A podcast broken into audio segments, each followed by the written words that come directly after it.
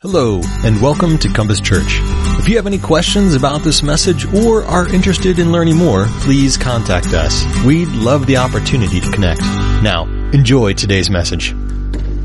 Well, good morning, church family. My name is Craig. I'm one of the pastors here. Thanks, Heidi. And if you have a Bible, please open it with me to Ephesians chapter 6. Ephesians chapter 6.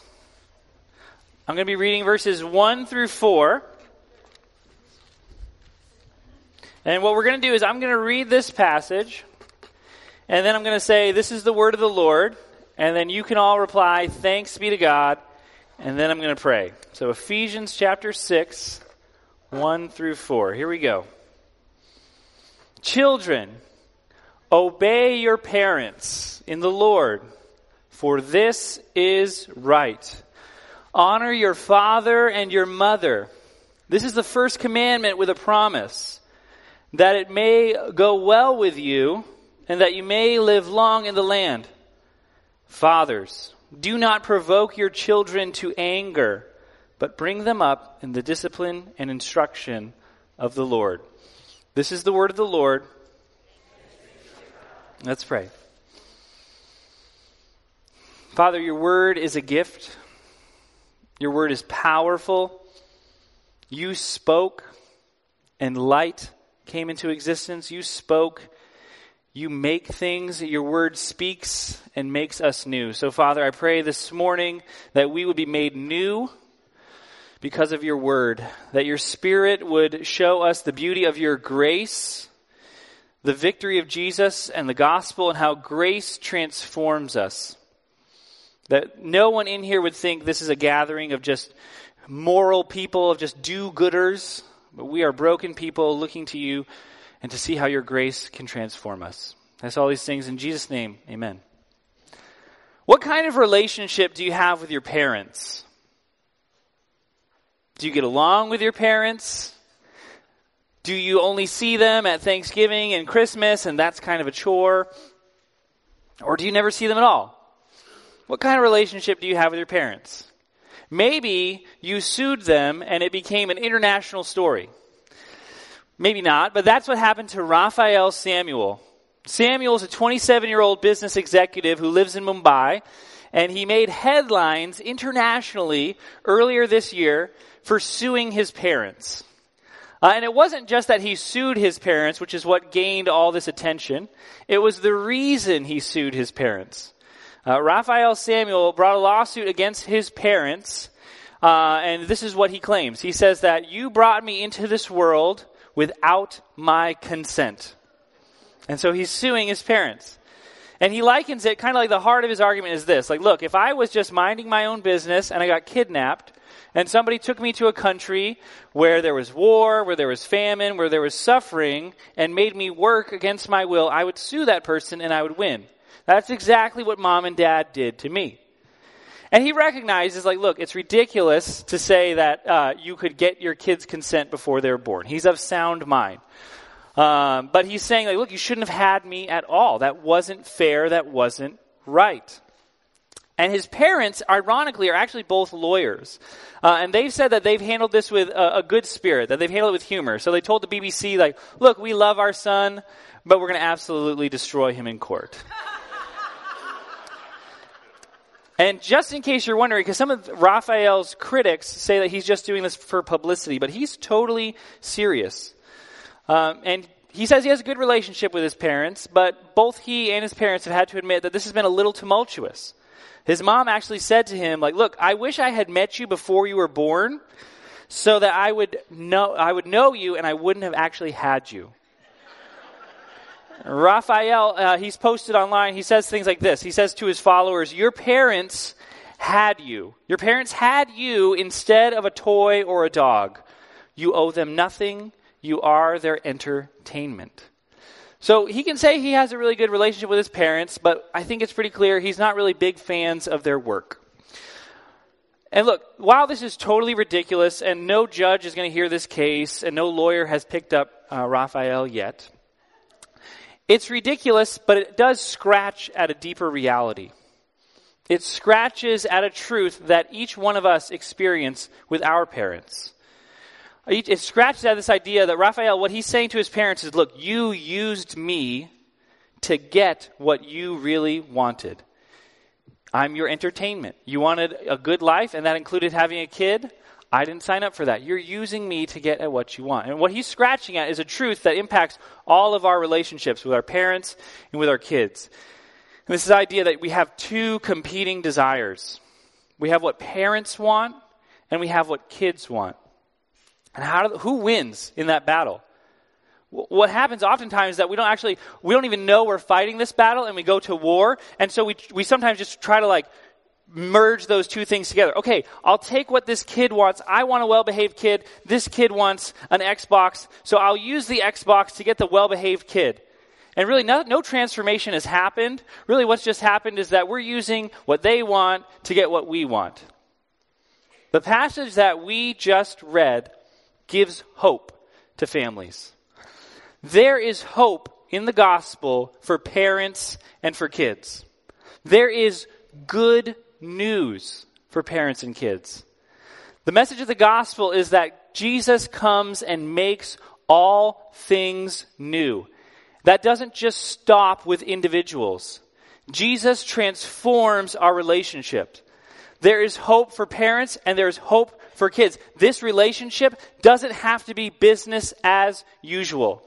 It can be totally recreated and transformed. So kids and parents no longer have to compete with each other for what the other wants. Kids and parents can go from competing, they can go from battle, they can go from war to working together. This, the, the, the truth of this passage is this kids and parents can now work together because of the gospel to experience redemption in each other's lives. You can work together to experience redemption in each other's lives. Kids, if you're in here and you're a kid, Paul's saying you matter. You matter in the story of redemption. You play an important role in your parents' lives. You can help them experience redemption. He says you do this by putting trust on display. Kids help their parents experience redemption by putting trust on display. And parents, parents, we help our kids experience redemption by modeling God's gracious authority to them. We model his gracious authority to them. So, kids, let's talk first. How on earth do we do this? Before we get at the heart of what Paul's saying, we just need to pause for a second and point out how amazing it is that he's talking to kids. Uh, the Roman Empire is not that much different from the world we live in today. Right now, kids, uh, everybody likes kids, we think about kids, we talk about kids, but you really are kind of pushed off to the side. Uh, there was a viral video a couple weeks ago of a very prominent politician. She was confronted by a group of teenagers and like she didn't know how old they were when they started talking. And so they brought this political cause to her. Hey, we want you to, to throw your support in on this cause. And so she's kind of justifying why she doesn't care about it. And then she stops and says, wait, how old are you guys anyway? And they're like, we're 16. And she literally says, oh, you didn't vote. I don't care. And yeah, yeah, Ooh, it went viral. And so look, th- that's, that's the same thing how it was in the Roman Empire. Uh, in the Roman Empire, it was under a system called pater familia. So the dad ran things. If you, unless you were super rich, if you were just like the rest of us, dad ran things. Wives didn't really have a say. Kids didn't have a say. Slaves didn't have a say. How does Paul end this letter? He talks to wives, he talks to kids, and he talks to slaves. He's saying those of you whom society says don't matter, who we've pushed out to the edges, you play a central and important role in this story of redemption. It's not just afterthought. Like, Paul, if you hear this, children obey your parents, you're probably hearing this going, great, thanks, Paul. Paul didn't write that to say, hey, parents, watch this. I'll, I'll help you enjoy restaurants again. Do you not like eating out because your kid's a monster? Children, obey your parents in the Lord, for this is right. That's not why this is in your Bible. This is in your Bible because he's helping you get captured in the story of redemption. Those three important words in here help us understand why Paul is saying this. Children, obey your parents in the Lord. Those are three really, really important words. It doesn't just mean obey your parents if they're Christians. Only obey parents in the Lord. That's not what he's saying. That phrase, in Christ, has been littered all over the book of Ephesians. It's mentioned like almost like 11 times just in chapter 1, just in Christ. We're in Christ. We're in Christ. And he's saying this, children, obey your parents in Christ. What does that mean? It means that when God the Father now looks at people who trust his son, he sees his son. So when children obey their parents in the Lord, we are we are in Christ, we are walking where he walked. We're not just copying him, but we're experiencing what he experienced. And and the point of that is you're learning trust, just like Jesus did. Jesus was in a garden talking to his father, saying, Not my will, but yours. He came to rescue, and now that rescue leaves him on the edge of death. That doesn't make a ton of sense. And if you're a kid living at home, it I don't know what age it is, but you hit an age where you figure out, I don't really think mom and dad know what's going on. Like, I don't think they get it right every single time. And it doesn't make sense. And Paul's saying this when you obey, you are experiencing what Jesus experienced.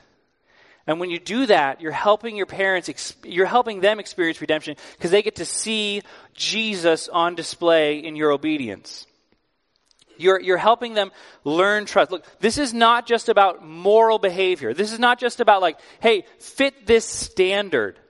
This is about you experiencing the gospel by living it out in front of your parents.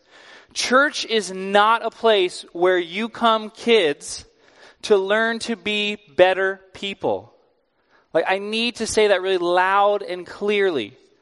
This is not a gathering of good people who are just helping other people be good people. Your relationship with your parents is intentional. It's by design. And it's to help you experience the gospel and it's to help your parents see and experience the gospel. And look, he's not just giving parents like a blank check. Parents, we're sinners. We don't always get it right. And it's not like Paul is saying this like, hey, look, as a kid, you have to obey your parents.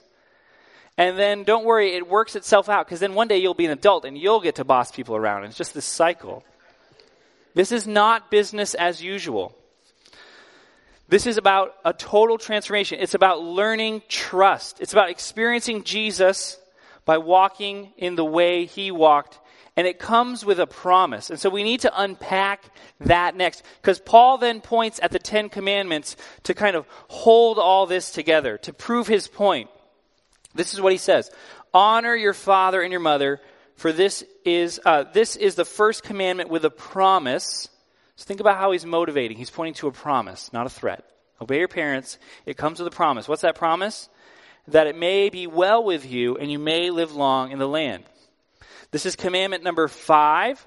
And what Paul's pointing to is just this whole body of what the Ten Commandments points to. So, I don't know if this keeps you up at night. These are the kind of things that keep me up at night. But have you ever wondered why there are ten commandments? No? This just me that does that? Okay.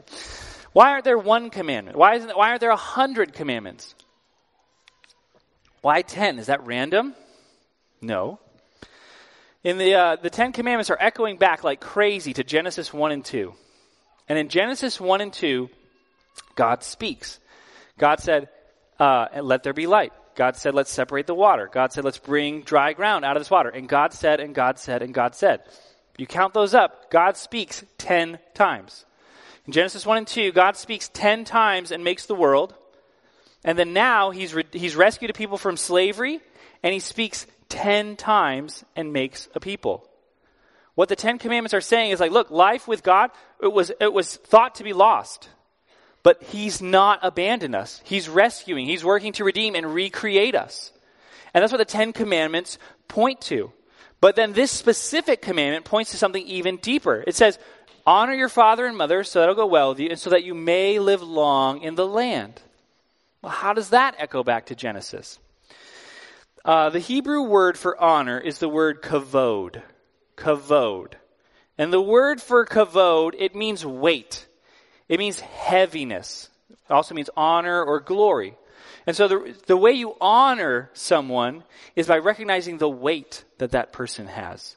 So we honor or glorify God because He is the weightiest. He is the heaviest. Well, there was a time when Adam and Eve were in a land and they did not give weight to God's word. They gave weight to their own understanding of a situation. Did God really say?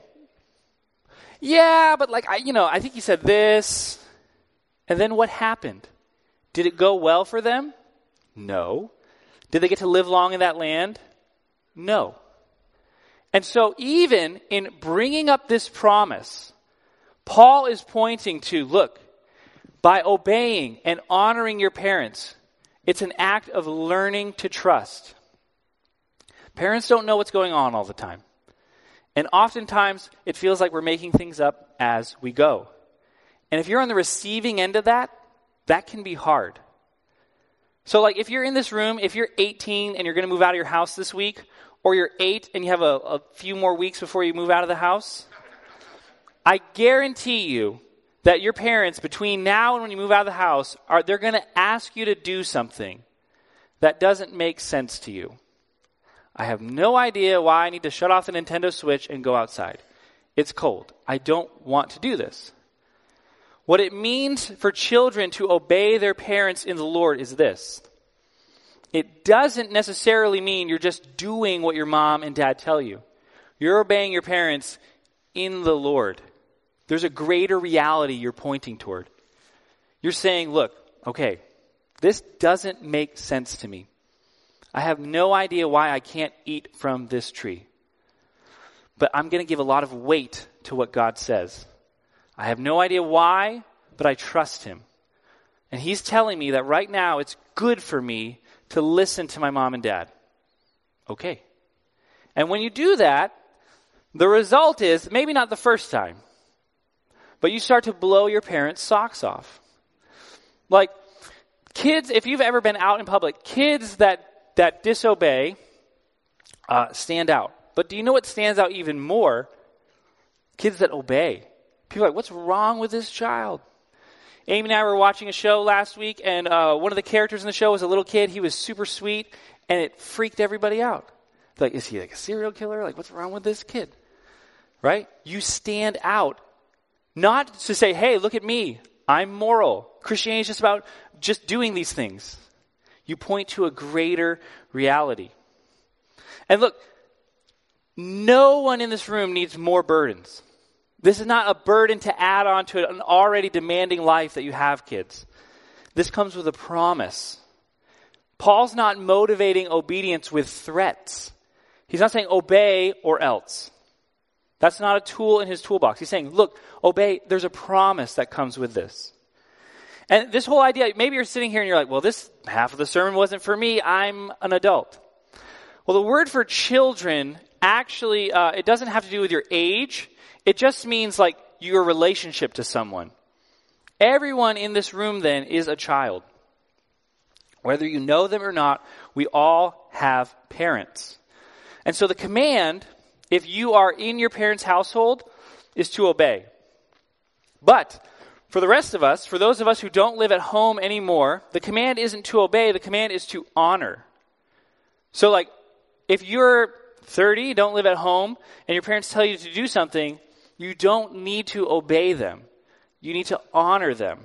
Well, what does that look like? What does that mean? It means you give weight to what they say. Like, a really practical way to do that is just call your parents and say, hey, mom and dad, I'm walking through this decision. I have this thing in front of me. I would love to hear what you have to say. Ask for their input. Listen without defensiveness. Thank them and let them know that what they said impacts your decision. You don't have to do it, but it needs to have weight in how you make decisions. As an adult child, when you do that with your parents, not the first time, maybe not even the second or third, but if you keep doing that, you're giving them, you're pointing to a greater reality for them. You're helping them understand a different side of what Jesus is like. Some of you adults in here, adult children, you don't need to call your parents and ask for input. What it looks like for you to honor your parents might be to like spread your wings a little bit. You're 40, you still live in the basement, haven't bought anything on your own. Honor your father and mother, get an apartment. Okay? Some of you, though, this is going to be making a phone call. Some of this might mean like, hey, reaching out to a parent you haven't spoken to in a while.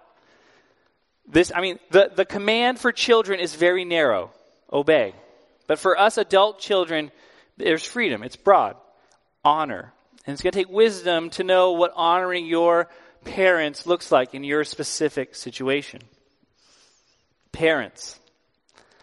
How do we help our kids experience redemption? How do we point to the grace of Jesus in the way we parent?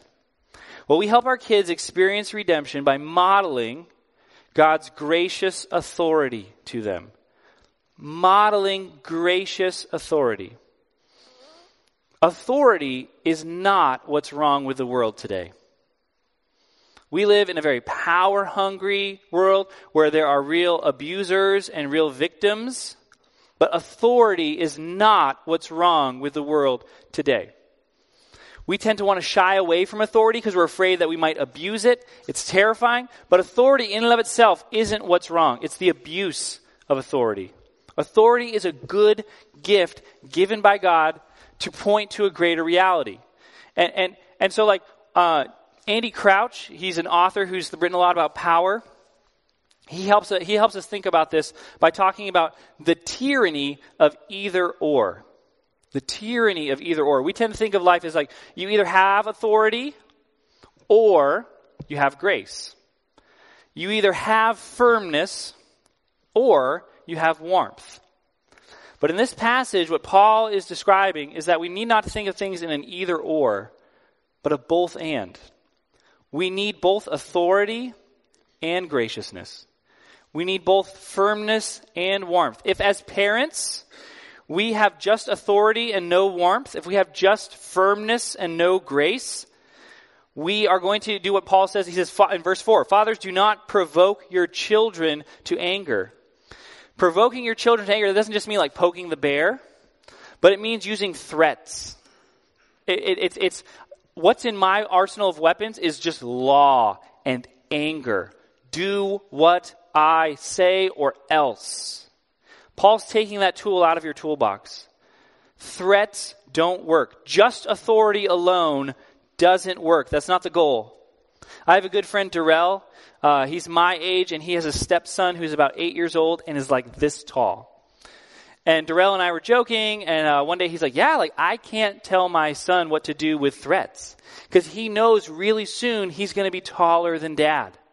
And so it gets a little ridiculous if like how you've interacted, how you've learned to parent your kids is just through threats, and then all of a sudden they're bigger than you. Like everything that you've cultivated for all these years, uh, you, you need a new toolbox. Authority without warmth is not what Paul is saying. He's, he's actually warning against that. So being unreasonable, being unreasonably harsh, being demanding, abusive, humiliating your kids, being unfair, nagging them, is out of the question. That's not what parenting shaped by the gospel looks like. It's also, though, not just warmth. So if we have warmth with no authority, that leads to enabling. It's not in this passage, but I think easily the most mistranslated verse in the Bible warns us against parenting without warmth. It's Proverbs 22 6. Proverbs 22 6 says this. Well, you've probably heard it like this. It doesn't say this. Train up a child in the way he should go, and when he's old, he will not depart from it. That's, that's led to a lot of heartbreak for parents. They're like, we did everything we could. We tried our best to raise this, this child, and she still grew up and just did what she wanted. What's wrong with the Bible? Nothing's wrong with the Bible. It's actually a mistranslation. Uh, that verse literally says this train up a child according to his own way, and when he's old, he will not depart from it. What that means, another way to say that is if your kid's out of control and you just let them be out of control. It's just free range parenting. No limits. When your kid is 30, that's what they're going to be like. And so Paul is trying to say this look, authority is not the problem, and warmth is not the problem, but we can't have either or. We need to have a parenting. If we're going to model God's gracious authority in our kids' life, we need both that authority and warmth. It's like a garden. You need to water, and sometimes you need to pull weeds. And the fruit of that is this idea that's found. Look what he says in verse 4 again. Do not provoke your children to anger, but this is, but bring them up. That word bring them up, it literally means nourish, and it's used earlier in chapter 5 where Paul says, No, he's talking about husbands and wives, and he says, No one has ever hated his own body, but he nourishes it. When we figure out how to marry parenting that is both authoritative and warm and gracious, we find this sweet spot that nourishes our kids and leads to flourishing. Kids need limits. And that's what he says later. He says this bring them up in the discipline and instruction of the Lord.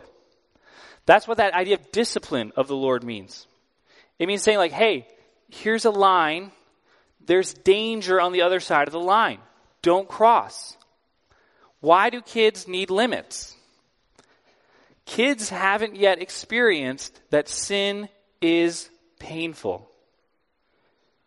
What's your biggest regret? What's that thing that you just wish you'd never done. That if you could take back that one moment, that one mistake, you would take it back. See, years provide us adults with that experience. We've learned life hurts. Sin is really painful. Kids don't know that. They don't know that. They think you're trying to keep them from a good time. You've put a wall up, and now objective number one is how do I get over that wall? And so the idea of the discipline of the Lord, it's not saying like, hey, look like me. I want you to look like me. Here's, here's, here's how I would live life. Now you need to live like that. It's not about our preferences. Like, I would prefer it if Jet and Boaz never listened to anything but Radiohead and that they hated the Beatles. They're overrated. Thank you. Yeah. But that's my preference. I can't, I can't moralize that on my kids. We can't moralize our preferences on our kids. What we need to do is we need to say, this is real danger. And we're trying to keep you from that. And like parenting now is really hard. And if you don't believe me that it's a little bit different, just hang out some time in the youth room with the youth kids. Uh, there's this thing called Reddit. There's this thing called Facebook that they've heard of everything you can talk about and they know more about it than you. And so if you're just saying, do this, and they're like, why? They have like a very rich resource in their pockets telling them all the ways that what you just told them makes no sense. This takes a lot of time, this takes a lot of patience to really help kids see, like, hey, I know this may not make a ton of sense, but this is why we want to keep you from this. But real parenting that's going to nourish kids cannot just be about here's what we're against. Don't do these things. Here's a list of things we don't like stay away. That's so far, that's been what a lot of Christian parenting is. That's maybe how you were raised. It's like, all these things are bad. There's things that go bump in the night. The world out there is scary. Stay away. Danger, danger, Will Robinson. That's not Christian parenting. That's fear based parenting. That's fear based parenting. Paul's saying we don't just grow, raise our kids in discipline and saying here's what we're against. We also need to show them what we're for raising them in the instruction of the Lord. Not just what we're against, but what we're for. Capturing the beauty of life in the kingdom of God. Uh, or as the old saints used to say, building virtue. We don't just know what is right and try to do it. We want to cultivate within our kids a love for what is right, seeing what true beauty is. Christians historically have not been against pornography because they're anti sex and they're anti beauty. Christians have been against pornography because they're pro beauty. They're saying this is not beautiful. This objectifying of people and enslavement of their desires is not beautiful. Want to know what is beautiful? A husband and wife who sacrifice, who, who lay down their desires and their good for each other. That's beauty. Love this. And, and it's, look, it's what it says here in the instruction of the Lord. We're not just here to teach kids facts about the Bible. We're not, we're not just trying to help them win at Bible trivia at all. We're trying to say, like, hey, here, here's this story, and I want to invite you to get caught up in it. Find your place in that story. And Paul's saying, look, kids matter. Kids have a place in that story. And you can help them find that place by modeling God's authority to them. I mean, we have so many, we all, every single person in this room has baggage from their parents. No one can do this perfectly. But what this passage points to is like, hey, you need to help your kids. You need to realize that the how you treat your kids, they're going to relate that to God. Were you an absentee father? Well, it's very hard to imagine a close, near, and dear personal father when my dad was never around. And he's saying this, look, you need to model this. Like, you're, you're it. Uh, the uh, sociologist Christian Smith uh, has done decades of research on why kids leave Christianity. And one of the things that he's found, the biggest cause that he finds of like parents who are faithful and like heavily involved in church, the reason that their kids aren't, one of the biggest common denominators in those relationships is that parents don't do anything religious during the week. They don't talk about their faith. They don't try to help their kids. They don't share struggles. They don't share victories. They outsource it. They drop their kids off Sunday morning and say, look, here you go. Make them godly. We'll be back at 1230 or when, as late as we can. Like this isn't Ikea, okay? You can't just drop your kids off and shop. Oh, they don't have Ikea here. Sorry. That's been a, that's been a hard thing. We love Ikea. Cheap, beautiful furniture. But you can't outsource. Look, just think about it from just a time perspective. Church has a very small slice of the pie of your kid's time. And it keeps getting smaller and smaller. There, there's no way, no way, if you just drop your kids off, pick them up, and expect, they got it. They figured it out. They know how to connect the world they live in to the world that God has. They got it. They don't. And if you make that assumption, statistically, you will lose your kids. Someone else will help them fill in those gaps. So do not outsource the parenting of your kids to me. Your kids will not end up godly. They'll end up cool, but they won't end up godly. How do you do this? How do we really help our kids understand this? How do we help them experience redemption? Well, it starts with us as parents following Jesus and then just talking about that with our kids. Invite them into your struggle. Don't assume they get it. Oh, they know. They know. They don't. How can they know unless you tell them? So, like, and every day there are teachable moments. You're driving and someone cuts you off, and you call them a not nice name. That is a beautiful, teachable moment. I'm from the East Coast. I know you people in the Midwest do that. I know you do. I know you yell at other cars. Here, here's, here's what, instead of just, what, is, what does inviting your kid into that moment look like? Instead of just simply saying, hey, I, I was angry and that was wrong, I'm sorry. Invite him in a little deeper.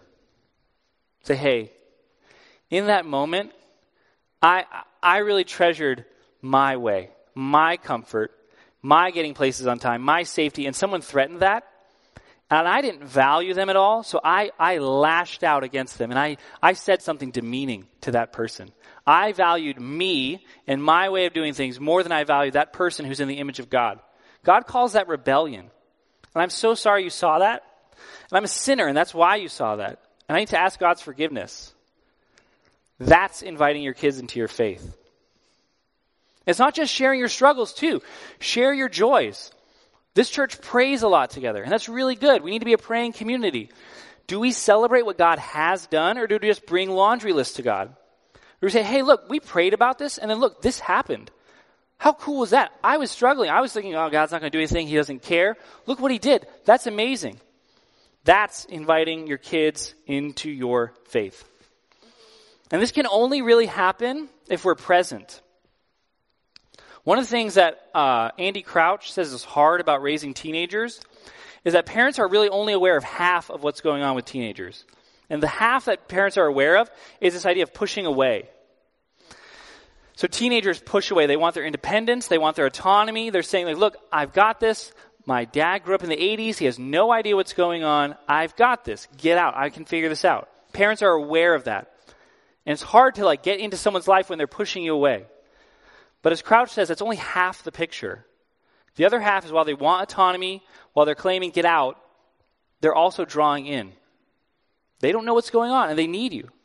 They don't just need money. Kids today want parents' input. Don't read baby boomer baggage onto your parents. That this old generation, it's the old way of doing things, they don't know anything, we need to go create a counterculture. That's baby boomer baggage. Kids today don't think like that. Like, let your kids, they will invite you, but you must be present. If you're not around, there, there's no one to invite. If you, if they push away and you're like, fine, I'm out of here, there's someone else's problem, there's no one to invite into that. I know that hurts. I don't have a teenager. My oldest kid is two and a half. And it hurts when he's like, go away, dad. I just picture this 18 year old saying the same thing. I'm like, oh my gosh, how am I going to do this? This is hard. And that's where I think, and we'll close here, there's real life giving power in this passage. And it's this you're not responsible for the outcome. You're not responsible for the outcome. You're called to be faithful. You can't produce fruit in your kids. It does not say, this passage does not say, parents, make your kids obey. It says, children obey, parents nourish. You're only responsible for the process, not the end result. That takes a tremendous burden off of you. Many of you I know have adult kids who are not walking in the faith. And if you climb into that rabbit hole, you can find a million reasons for why that's your fault. Oh, I should have done this. Maybe I shouldn't have done that. I should have been more present. I should have done, should have done that. We all fail. We all fail. No one's going to do this perfectly. But we're also not responsible for the end result. We need to, we need to trust the process and then trust the rest to God, who really does care who gave up real estate in his word. Papyrus is expensive. Okay, that's what this was written on. You had a lot of careful intentionality. And he's talking to your kids. He's saying, Look, I care. You matter. Trust that God with your kids. And trust the process. And, and don't make this about you. The war is over. We don't have to keep battling. These relationships can be recreated. They're recreated by grace, and they're recreated to put grace on display. Trust that God. He's gotten us here this far. Let's pray. Father, thank you for loving broken children, broken parents. God, I pray that we as a community would put your redemption on display. Not just adjust our behavior, not just try to be good parents to impress those around us, but that we really would see that this comes from a God who loves us, who enters into our story, and who showers his enemy with grace and transforms us. Father, I pray that that grace will be at work transforming our lives even today. In Jesus' name, amen.